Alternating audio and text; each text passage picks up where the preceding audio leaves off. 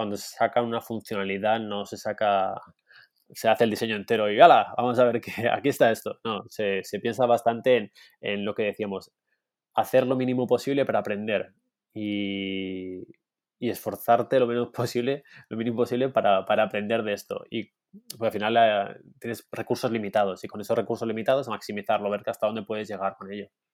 Y nosotros como diseñadores de producto lo tenemos muy interiorizado, teniendo en cuenta que siempre abogamos por la, por la mejor experiencia de usuario.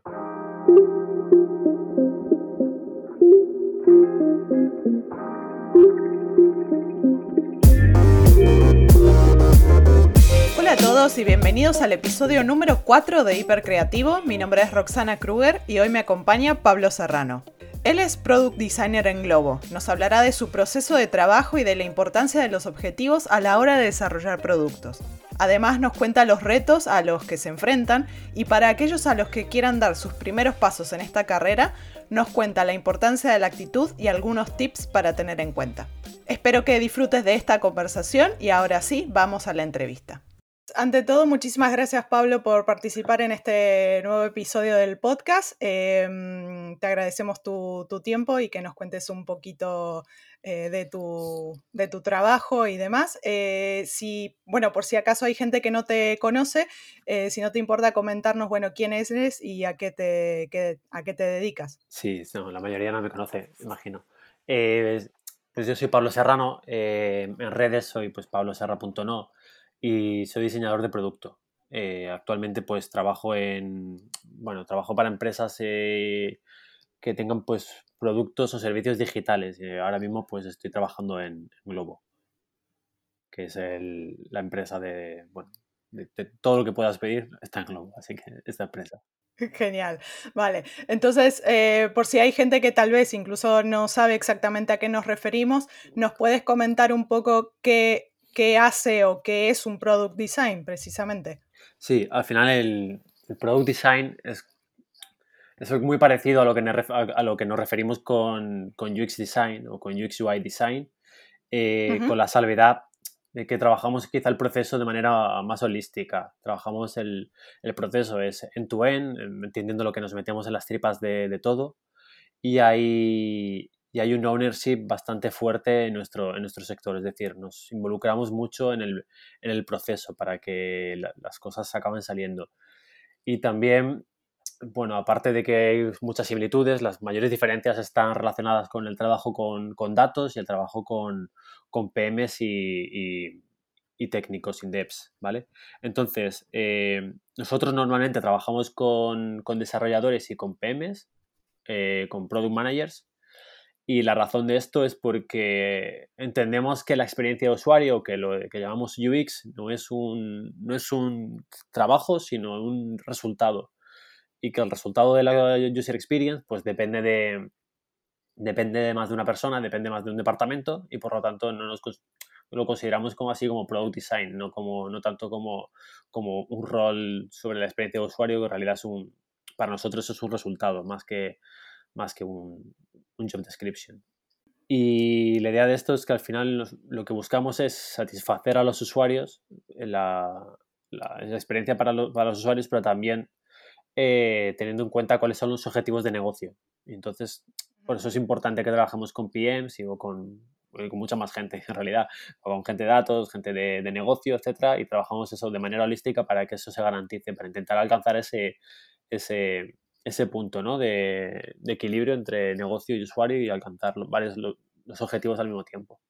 Claro, entonces es un, es un trabajo súper fuerte de colaboración de alguna manera, no solo con el cliente para su negocio, sino también con el usuario, entiendo, eh, para luego quizá testar el producto o el servicio que estén, que estén desarrollando. Claro, bueno, yo, en mi caso no trabajo con, con clientes, me refiero que yo, yo, estoy en, en, cliente final, por así decirlo, y, y bueno, son como que puede haber gente que sea product designer en, a modo de freelance, puede ser, eh, pero lo más común es que sea dentro de, de, una empresa. En este sentido, yo trabajo en empresas de alto rendimiento, que es como pues, startups pues, como fuertes, y donde tiene pues, los equipos de producto o la cultura de producto está más asentada. Eh, entonces, lo que es sí que trabajamos de manera muy clara es con una metodología, con un proceso que se parece a la parte de UX, eh, pero que implica pues pensar en unas métricas o pensar en también en diferentes fases, ¿vale? Por ejemplo, puede ser, al final tenemos que, pensamos en usuarios y tenemos que pensar que podemos activar los usuarios y igual estamos en un proceso más de growth, de retención o de incluso de referral también y incluso también de monetización ¿no? de, del usuario que está dentro del producto, pues usándolo. Y entonces, dependiendo de qué tengamos que hacer, pues haremos un diseño u otro y otras cosas las descartaremos por completo porque no están en el scope que tenemos.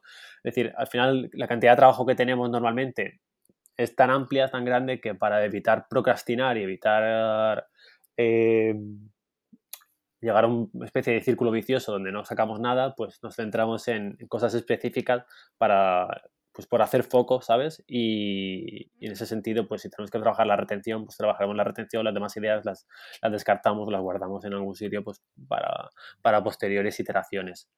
Y hablando de lo del proceso que me comentabas, al final no, tenemos un proceso que sea típico, eh, no que esté definido, pero como tal, pero sí que evidentemente son los procesos de design thinking de, o design doing, como quieras llamarlo, de, pues, de empatía, de personas, sacar eh, un flujo de, un funnel, y mirar dónde hay los pain de los usuarios, buscar mejoras, eh, mejoras en ese sentido y ver dónde podríamos eh, mejorar la experiencia del usuario. Pero, por ejemplo, el resultado final que, que yo haría de un diseño, pues a su vez tiene varias fases. Tendría, si estoy pensando en hacer una funcionalidad o, o al final la, pensar una funcionalidad no es que la defina un PM, pero a veces viene de su lado, otras veces viene del, otro, del nuestro, depende de cómo, al final como trabajamos de manera holística, pues vamos intentando ayudarnos todos en ese sentido. Eh, todos como, todos tiran del carro, ¿no? Y, y entonces, si la idea es llegar a una funcionalidad o llegar a un objetivo de sacar en el producto, lo más probable es que lo dividamos en, fases, dividamos en trocitos más pequeños, que sería una primera fase de, pues de aprender sobre el usuario, no sacar la funcionalidad entera, sino sacar aquello mínimo con lo que podemos aprender para implementarla. Al final, como no puedo dar muchos ejemplos concretos, tengo que hablar de esta manera en general. ¿eh?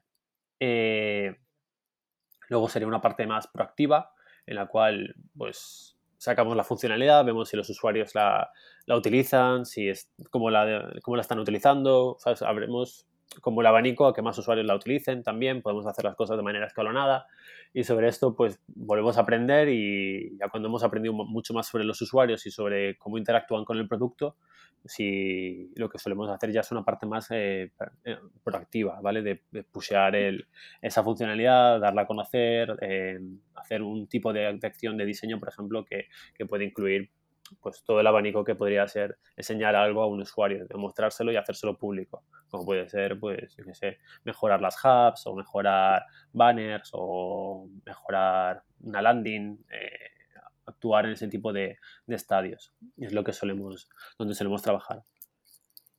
Entonces, por lo que entiendo, eh, lo primero que tienen que hacer es definir un objetivo, digamos, de lo que se va a hacer en ese, en ese proceso. Luego, si bien hay unas fases generales, van decidiendo con el, con el objetivo del proyecto concreto, como lo que decías de Growth, por ejemplo, eh, van decidiendo exactamente cómo lo van a, cómo lo van a desarrollar, ¿verdad?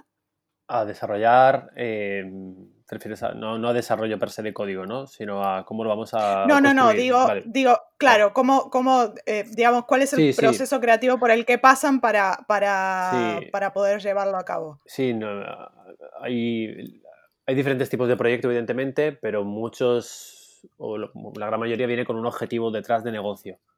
Que es, pues, tenemos un KPI que hay que mejorar, o una métrica que tenemos que, que, que mejorar, o una nueva funcionalidad, hay algo de negocio que viene y nosotros tenemos que convertir esa parte de negocio en un roadmap. ¿Vale?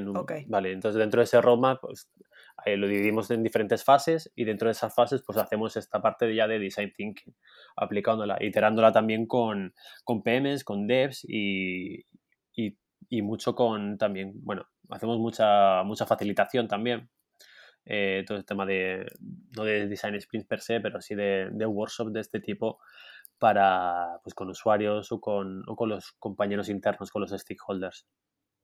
Ya como comentábamos, no hay un ejemplo que puedas dar eh, específicamente, eh, pero ¿se te ocurre alguna manera de hablar de manera general de algún producto o de alguna manera que hayan hecho, no sé, por ejemplo, crecer un producto o mejorar una funcionalidad? ¿Se te ocurre alguna forma general así de comentarlo? Sí, bueno, al final hay, hay, mucho documento, hay mucha información en Internet sobre, sobre la parte de, crecer o no un producto o de iterar un producto. Eh, pues Hacking Growth es un ejemplo de esto es muy, muy claro, ¿no? lo de comunidades como Growth Hackers, etc. Eh, incluso Andrew, ah, Andrew Chen, ¿no? Sí, eh, la persona que estaba antes en, en Facebook de Growth. Eh, pues ejemplos como tal, pues te puedo dar, por ejemplo, está muy claro el ejemplo de Instagram, ¿no? De cómo tiene, empieza con un, con un público core y a partir de ahí, dentro de ese público core, hace una especie de, de, canvas donde va viendo las funcionalidades o las, la parte de negocio que, pueden darle, que pueden pushar, pues la van, van cotejándola con la con, con especie de lo que espera el usuario, cuál es el pain, el gain que tendría ese tipo de usuario, y ese tipo de, ese tipo de user persona realizan ciertas funcionalidades, aprenden, van aprendiendo de esto y luego eso replica en un, proceso de diseño. Y, y, luego lo más probable que lo que están haciendo es, y lo que hacemos es tener una especie de, aparte del user persona, es el adjacent persona, que es una especie de usuario adyacente, gente que no es tu core, pero que podría llegar a ser core del, del, producto. Entonces intentas sacar funcionalidades o sacar como cambiar un poco la comunicación también para intentar alcanzar ese tipo, ese tipo de público. Normalmente pues eso ya como más de marketing o, o el VIP de, de, de, growth, ¿vale? Esto no es algo que yo me meta mucho en diseño, pero bueno, sí que intentamos meternos para entenderlo y aprender lo máximo posible. Entonces con ese adjacent en persona, pues ellos tienen su tipo de público, ¿vale? Pero nosotros lo consideramos como un especial ya en persona para poder hacer los diseños eh, o poder hacer ese modelo de empatía y empatizar con los usuarios. Entonces, utilizamos e, este sentido, por ejemplo, pues está muy claro cómo han cambiado de funcionalidades, ¿no? Pues, oye, pues vamos a empezar a usar carruseles, ¿no? Eh, porque igual la gente quiere compartir más, hay un tipo de público que igual quiere compartir y es menos, y es menos de ejemplo, ahora mismo estamos viendo el ejemplo de Reels, ¿no? Hay mucha gente que actualmente está denostándola y otra gente que la está abrazando muy claramente, ¿no? Pues es un público adyacente que igual estaba en TikTok, se estaba yendo a otro tipo de aplicaciones y ellos los intentan atraer. En este sentido, tú puedes hacerlo de manera eh, pionera o de manera disruptiva, que es, Instagram está claro que es una, es una red social disruptiva, no una red social pionera porque ya hemos visto los ejemplos que hacen los demás, ¿no? Snapchat o, en este caso TikTok, ellos han aprovechado las, ideas que tenían ellos, las han aplicado a su, a su producto. Pues de esta manera es una manera típica de, tener claro cómo sacar una especie de funcionalidad de producto, hacer un roadmap, pensando siempre en que tienes un público core y tienes que intentar alcanzar al público diferente más cercano del que ya tienes. ¿vale? Entonces vas intentando alcanzar al público más cercano al que ya tienes poco a poco hasta que vas creando otro tipo de público nuclear y a partir de aquí sigues trabajándolo, lo sigues iterando. Claro, es como para empezar a ampliar la red de usuarios que pueden llegar a utilizar quizá esa funcionalidad. Amigos de amigos, tal, tal, tal, hasta que vas cogiendo el, el, bueno, hasta que se va convirtiendo en una entidad propia, ¿no? Claro, entonces realmente las iteraciones no es que se sepa ni siquiera cuántas son, eh, se va testando sobre la marcha un poco, eh, primero quizás sobre un pequeño grupo, luego esto se va ampliando, lo que decías, amigos de amigos, y luego ampliamos una vez más como para eh, seguir mejorando, entiendo, la sí, funcionalidad. Exacto, los rollouts que hace, por ejemplo, cualquier empresa de, este tipo, pues lo más probable es que primero se haga, evidentemente, un análisis cualitativo ¿vale? Para la, ley de Pareto 80-20, con la parte esta de, cualitativo, un test cualitativo o research cualitativo, conseguiríamos la, mayor parte de la información y luego sí que nos ponemos en formato test, formato data driven total, para poder sacar que maximizar el, el, que la funcionalidad se exprima lo máximo posible para esos usuarios. Y esto te lo puede dar solamente a nivel lo que llamamos el long tail, ¿no? casi todo lo, la mayor cantidad de, usuarios posible. Eh, no es algo que se pueda hacer con 8 usuarios o con 5 usuarios, como sería la parte quali. Eh, dicho esto, en lo del rollout, que aparte de esto, de la quali y lo quanti, pues muy común es que se, el rollout sea, sacamos para el 5% de usuarios, lo testeamos ahí, o incluso tenemos varios tipos de aplicaciones que vamos primero para ver si hay una gente que estará dado de alta como si fuese early adopters o como o testers o beta testers, entonces esta gente lo va a utilizar y a partir de esos beta testers pues empezamos a pensar en cómo lo aplicamos al 5% o al 10%, al 15%, hasta que alcanzamos el 100%. Es que todo está, todo depende de la cantidad de usuarios que tengas, evidentemente, eh, de cómo de activos estén en, las plataformas. Y, pero evidentemente el, aprendizaje aquí es que cuando se saca una funcionalidad no se saca, se hace el diseño entero y ¡hala! Vamos a ver que aquí está esto. No, se, se, piensa bastante en, en lo que decíamos, hacer lo mínimo posible para aprender. Y, y esforzarte lo menos posible, lo mínimo posible para, aprender de esto. Y pues, al final eh, tienes recursos limitados y con esos recursos limitados maximizarlo, ver hasta dónde puedes llegar con ello. Y nosotros como diseñadores de producto lo tenemos muy interiorizado, teniendo en cuenta que siempre abogamos por la, por la mejor experiencia de usuario. Entonces, a ver, intentando resumir un poquito la parte, Eh, empieza en principio por una parte cualitativa que comentabas que es como a, un a un menor una menor escala de usuarios que serán que 5, 8, 10, quizá, bueno, también dependiendo del producto, pero digo, eh, que empiezan haciendo entrevistas, eh, encuestas, digamos, este estilo de, de research, ¿verdad? Hay, hay, tipos, hay product designers que tenemos que intentar, bueno, intento evitar Em, que el product designer sea como un unicornio, que también sabemos hacer toda la parte de research. Entonces, la research eh, para mí es, es, que hay, es una entidad per se, ¿no? Eh, entonces, su trabajo, pues sí, requiere de hacer, de hacer, pues, tener una hipótesis, con esa hipótesis tienes un objetivo de investigación, preguntas que tienes que responder y vas buscando responderlas con, con usuarios. Normalmente eso es un pool de 5 o 8 usuarios. Pues esto está muy basado ¿no? en los estudios de, de, Norman Nielsen. Y, entonces, pues dependiendo del tipo de research, pues harán entrevistas, o se harán workshops, o se harán eh, lo que sea. Nosotros como product designer lo que solemos hacer más los test de usabilidad de si se entiende la funcionalidad, si no se, si, si no se entiende, hacemos los, los, los, circuitos o los flujos de, de los tests, también nos podemos apoyar en gente de research, pero sí que intentamos evitar el concepto de, unicornio como de un product designer, de una persona que sabe hacer de todo, si no lo entendemos como lo que definimos o lo que llamamos el T-shape product designer, que es un, un, un diseñador en formato de T como tal, se refiere a que tú tienes una, Esto lo repito por activo y por pasiva en todos lados, pero es que creo que es muy importante, porque tú como diseñador al final tienes unos conocimientos horizontales que pueden ser un poco superficiales en algún momento, porque los necesitas para poder hablar con toda la organización, es decir, necesitas saber un poco de data, necesitas saber un poco de desarrollo, necesitas saber un poco de research, pero no hace falta que seas, no puedes, porque no puedes, ser experto en todo. Es imposible. Entonces, Lógicamente, claro. Claro, maestro de... Es lo, no sé cómo lo dicen, pero es que al final maestro de muchos, maestro de nada, ¿no? Pero sí que tienes que tener profundidad en tu área ¿vale? Ya sea research como, perdón, ya sea como product designer más centrado en research o puede ser como product designer como UX UI designer. Esa parte la tienes que profundizar bastante y ser muy bueno en ello, sin olvidar que tienes que tener un conocimiento transversal para poder trabajar con los demás. Si solamente eres un, un, diseñador que no sabe de nada de lo demás, pues, pues no podrás trabajar con nadie, porque evidentemente te costará. Sí, será muy difícil la comunicación. Evidentemente. claro. Y, si solamente eres transversal, tu opinión contará menos. Por lo tanto, no tendrás esa expertise. Sí que buscamos estos modelos, modelos que sean en T. A veces puede haber un modelo más que le llamo yo que modelo mesa, que igual pues es alguien más de UI developer, cosas así que son difíciles de encontrar, aunque existen.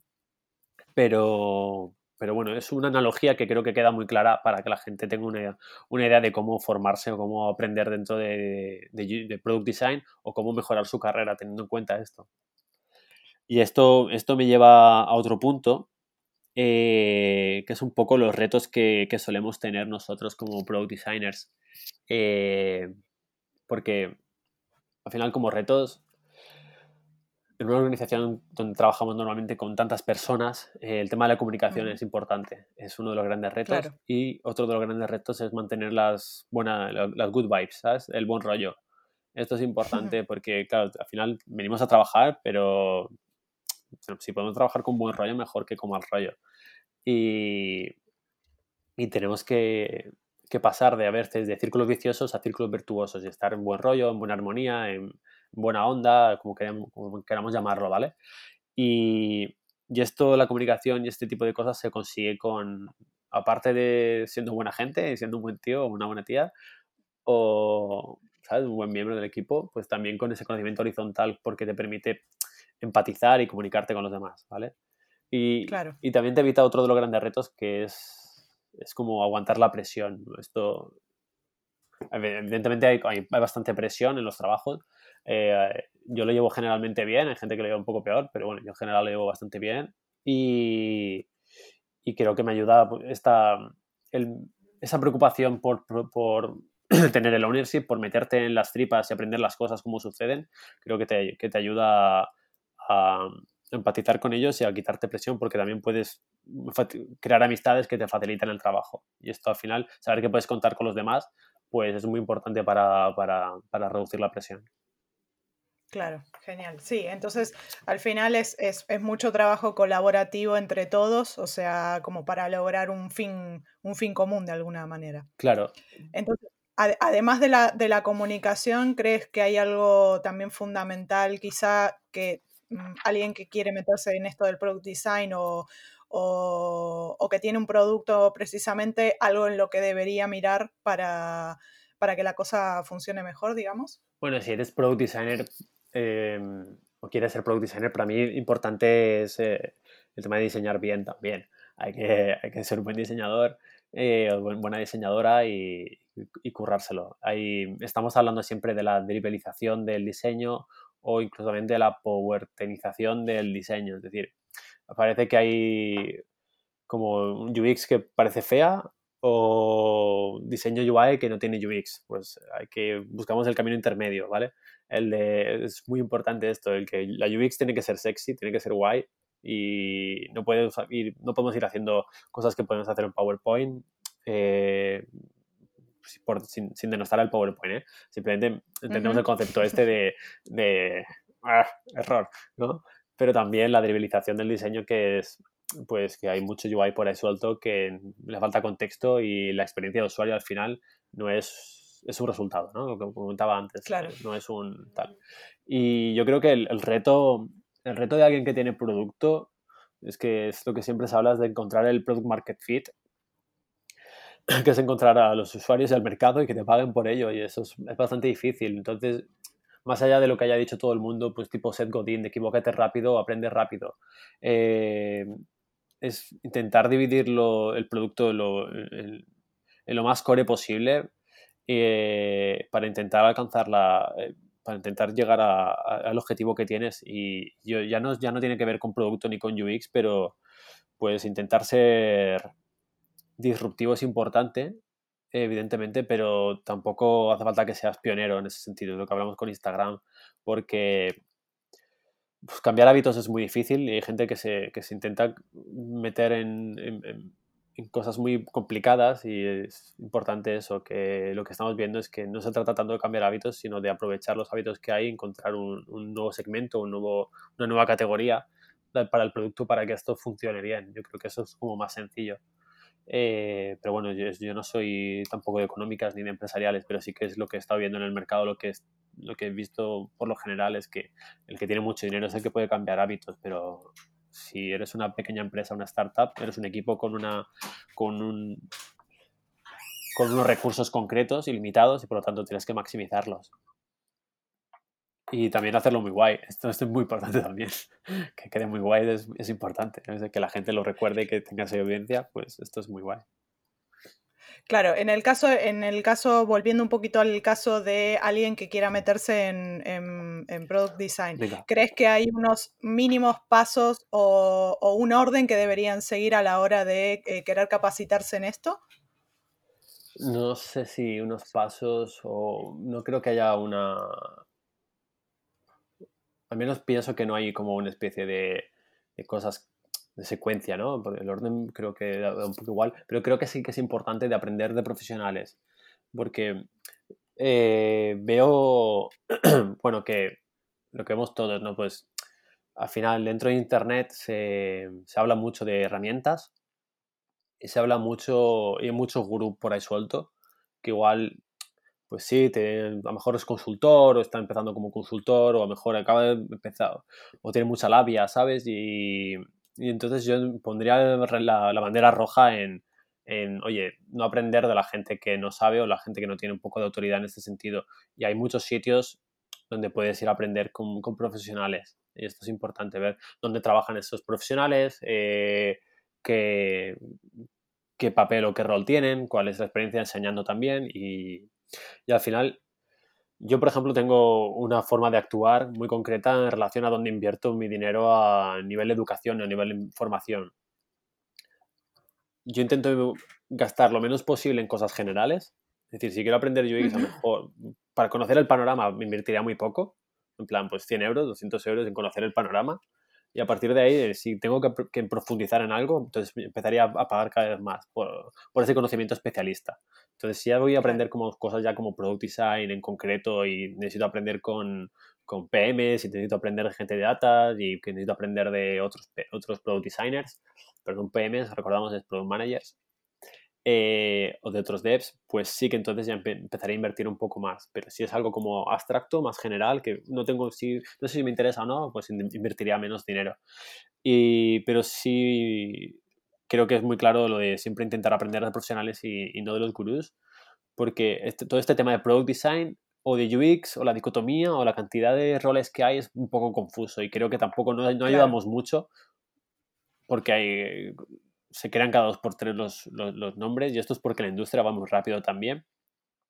Ahora tenemos UX Writers, que esto no había hace, hace tiempo. Eh, ahora hay Product Makers también, que es como una especie de PM y Product Designer, cada vez va, va, más. Y... Claro, el foco, se, el foco cada vez va más profundo en cuanto a especializaciones de alguna manera y va todo demasiado rápido. Sí, va cada vez más profundo, es verdad que va más profundo, sí. Y bueno, y tener conocimiento profundo está muy bien, ¿eh? pero que eso que la gente lo sepa, que, lo ideal es trabajar con gente que esté en el, en el, sector. Ya pueden ser consultoras, si es de UX, ¿vale? Y lo ideal que sean empresas de producto o startups muy, muy, muy, muy buenas o ya establecidas o empresas que han conseguido sacar productos y servicios eh, adelante, porque esto es importante también. Me de los que de los que lo han conseguido. Claro, Claro.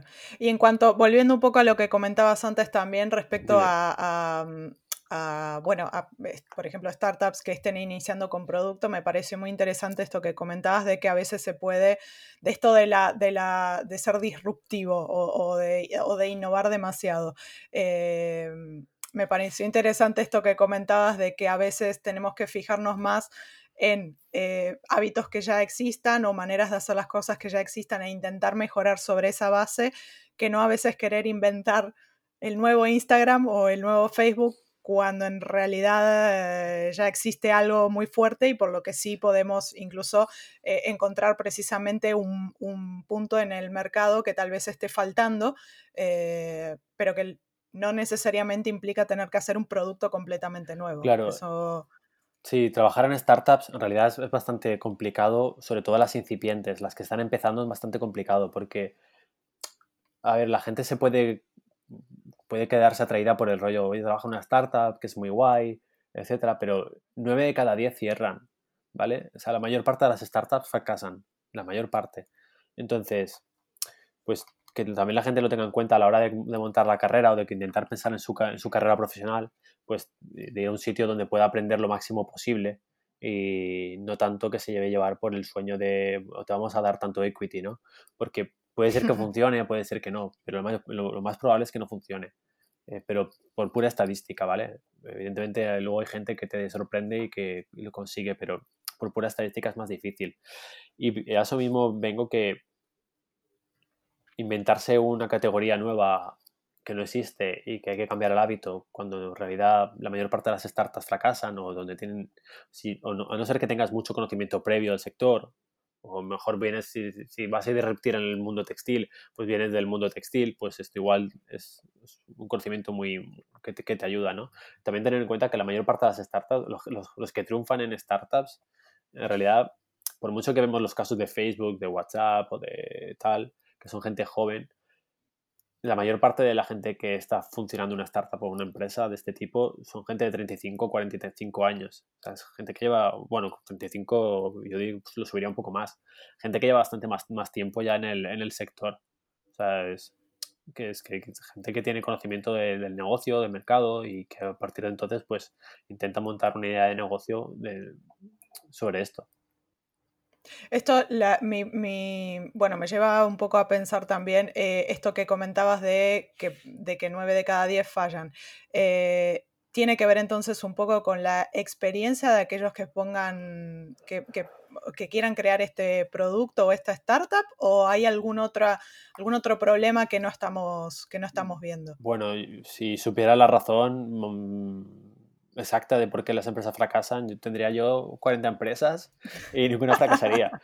Porque es que no lo sé, porque muchas, dicen, muchas veces dicen que es, el, que el tiempo del mercado, el mercado no está maduro, puede ser que los founders pues, no sean los adecuados, o puede ser que el equipo no sea el adecuado, o que no tienen el suficiente dinero, o que la idea no es muy buena, o que no lo han iterado.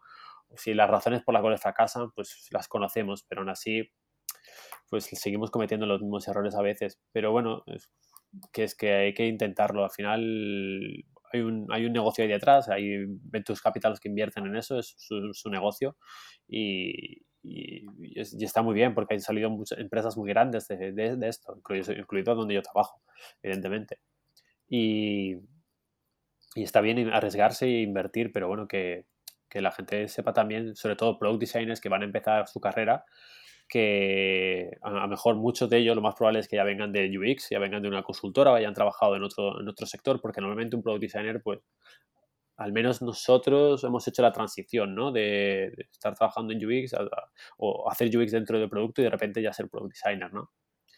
Eh, que lo sepan que al final es importante tener esta, este modelo de carrera, saber estar, estar, en un sitio con un modelo de carrera que te, que te ayuda a crecer y a desarrollarte como profesional, eso es importantísimo.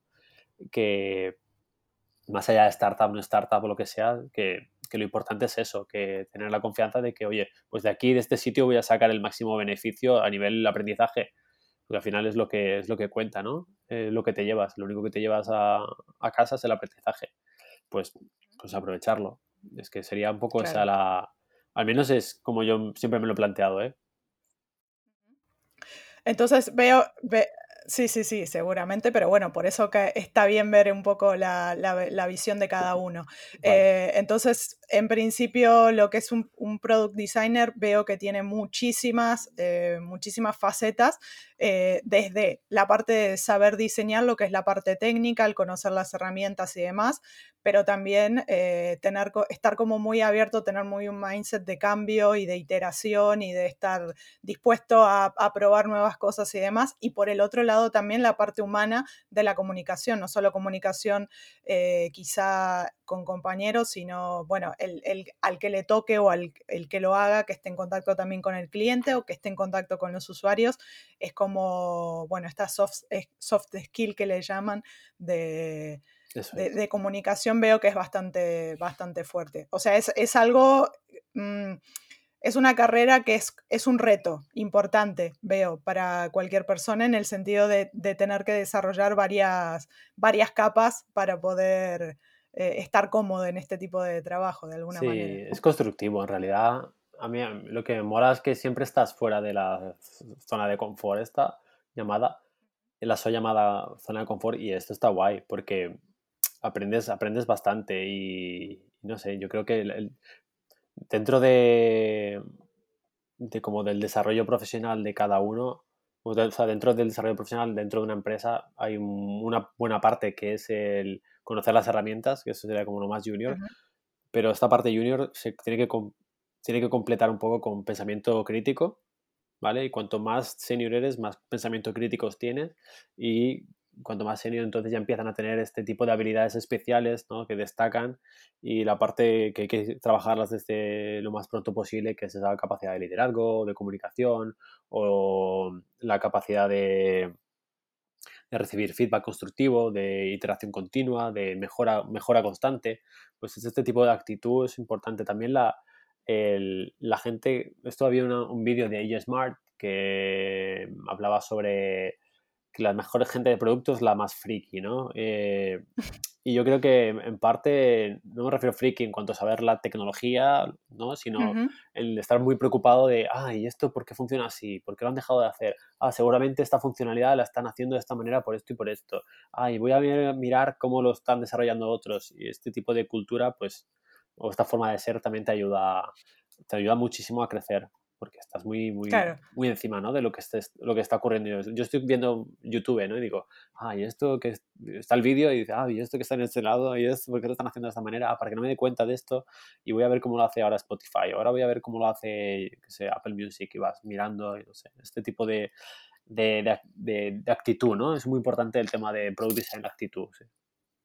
Claro, no solo quedarte en lo que ves, sino el por qué. Eh, ¿Por qué ves lo que ves? Sí, sí, sí, totalmente. Es, el, primero el por qué, luego ya el cómo y luego ya lo que, lo que tenemos. Este, como lo de Simon Sinek, pues aterrizado de esta manera. Y, también entender que, que, antes hablamos de tools, ¿no? Antes de las herramientas. Primero está en cualquier fase de transformación digital y nosotros como product designers estamos en la transformación digital por completo. Eh, personas sobre los procesos, sobre tools. Y, igual la tool al final es importante, pero primero van las personas, con la actitud de las personas, como somos, los procesos que trabajamos, en lo que hablamos del design thinking, pero sobre todo más centrado en esa parte, de, llamémosle design doing, de aterrizar las cosas, roadmap, eh, diferentes fases, qué métricas que tenemos, objetivos, tal, tal, y luego ya están las herramientas que puedes diseñar con Figma o PowerPoint, lo que tú quieras, pero que en realidad esta parte es más importante que, no tanto la tool, ¿no? que es lo que la mayor parte de Internet se centra. ¿no? Sí, y que es muchas veces a, ver el, error quizá o esta sensación de, diseñadores que recién entran al, mercado a decir, ah, necesito aprender tal herramienta. Y al final resulta ser que eso es el menor de los problemas a la hora de enfrentarse con, con un trabajo o un proyecto. No, evidentemente. Pues dime, dime. No, lo único que era eh, que dentro de diseño, que hablamos de la dribelización o de la powertinización esta del diseño, que, que, diseñar tienes que aprender a diseñar y diseñar muy bien. Evidentemente, pues todo lo que hagas de diseño incluso clásico, de retículos, tal, esto ayuda. Al final, no olvidemos que al final tenemos la palabra diseño delante y no hacemos, no somos service design, no hacemos servicios ni procesos como tal, no diseñamos eso. Igual otra gente sí, pero tenemos que ser buenos en esto, en, en, hacerlo mejor en botones que haya, en los, layouts, en entender la tipografía. Tenemos que tener este conocimiento, este pozo de diseño, no iba a decir de verdad, pero diseño no digital, porque el diseño, da igual que sea digital o no digital, tiene unas, una especie de, digamos, de reglas. Sí, unos fundamentos sobre lo... Esa es la palabra concreta, sí, fundamentos. Genial. Bueno, y pasando a una última parte más, más práctica, ¿hay algún eh, recurso que quieras compartir con gente que quizá esté eh, metiéndose un poquito en esta industria, ya sea que hayas escuchado o que hayas leído, o algo que quieras compartir con nosotros que crees que puede, puede ayudarles? Sí, ah, bueno, yo creo que lo que comentamos de tener la actitud era muy importante, pero hay algunos libros que, que son pues llamativos, ¿no? Esto de Em, toda esta parte de los libros de Jeff Goff, de, UX Design, son importantes, Lean UX, creo que, son, son, interesantes leerlos. Eh, todo lo de trabajando con datos también, eh, creo que es importante. Eh, Hacking Growth, igual creo que puede servir de, de gran ayuda. Y incluso también a nivel comunicación o creatividad, estaba el libro este de creatividad de Mihaly, Mihaly Csikszentmihalyi, no sé cómo se, es el nombre es súper difícil de pronunciar, bueno, pues, pues es creatividad, es un libro amarillo y rojo, y con un nombre muy complicado. ¿eh? Eh, este tipo de libros creo que, que, ayudan bastante, ¿no? En cuanto a procesos creativos y, no sé, creo que también hay mucho contenido en YouTube que está muy bien, sobre todo, bueno, de toda la gente de Future o de Age Smart, creo que, aportan bastante. Perfecto. Eh, ¿Tienes alguna última recomendación que quieras darle a, un, futuro product designer para, para darle un poquito de ánimos o de... eh, sobre todo el tema de aquel del perfeccionismo, que no existe, que no tenga miedo con esto y todo, todo lo que está ocurriendo mucho con los product designers, que muchos vienen de UX, por lo tanto tienen este tema del síndrome del impostor, que es de no sé si soy UX o product designer y no sé cómo transformar mi vida, pues esto, que al final, pues que pueden pensar de manera estratégica cómo hacerlo eh, y hacerse como un, recomendaría mucho hacerse, hacerse planes para, para decir, oye, si yo quisiera ser product designer, ¿qué tendría que hacer? ¿Vale? ¿Qué tendría que aprender dónde iría a mirarlo? Y a partir de ahí seguro que pueden sacar un plan de carrera, un plan de, un plan de mejora personal, hacerse este tipo de plan de mejora personal para poder alcanzarlo e intentar aparcar de lado ese tema del síndrome del impostor que no nos ayuda a nada y no sirve para nada. Me ha encantado el, el, consejo. Eh, y por último, te quería preguntar esto ya a nivel personal o profesional, algún proyecto que nos quieras compartir que, que ahora mismo te haga ilusión o te emocione.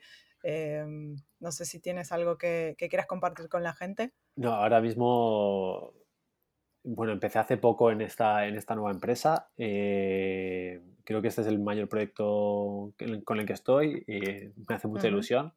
La verdad, estoy muy contento. Y, y, ahora mismo no estoy teniendo ningún otro proyecto, por así decirlo, freelance o proyecto, o proyecto como personal de, de, empresa o de start. No, no, no tengo nada por el estilo ahora mismo. Sí que he estado anteriormente haciendo, pues, he trabajado en startup y tal, siendo yo el propio founder. Entonces conozco muy bien por qué fracasan.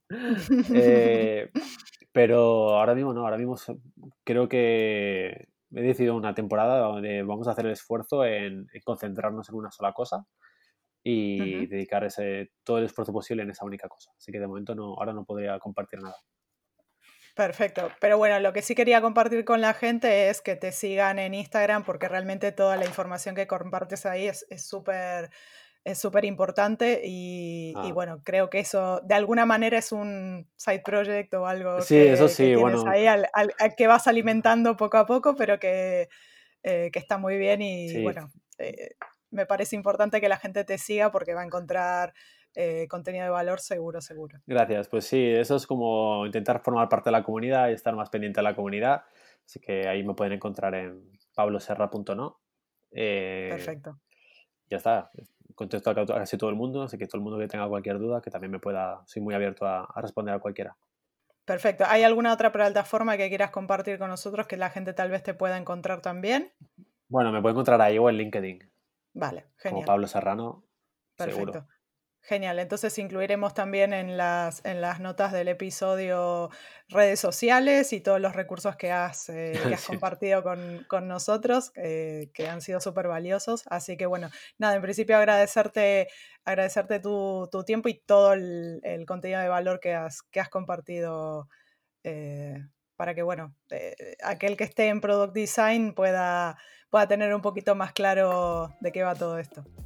Nada, gracias a ti, es un placer. Vamos hasta aquí el episodio, espero que lo hayas disfrutado. Si te gustó, por favor compártelo con alguien a quien pueda interesarle y nos escuchamos el siguiente lunes con un nuevo episodio de Hipercreativo.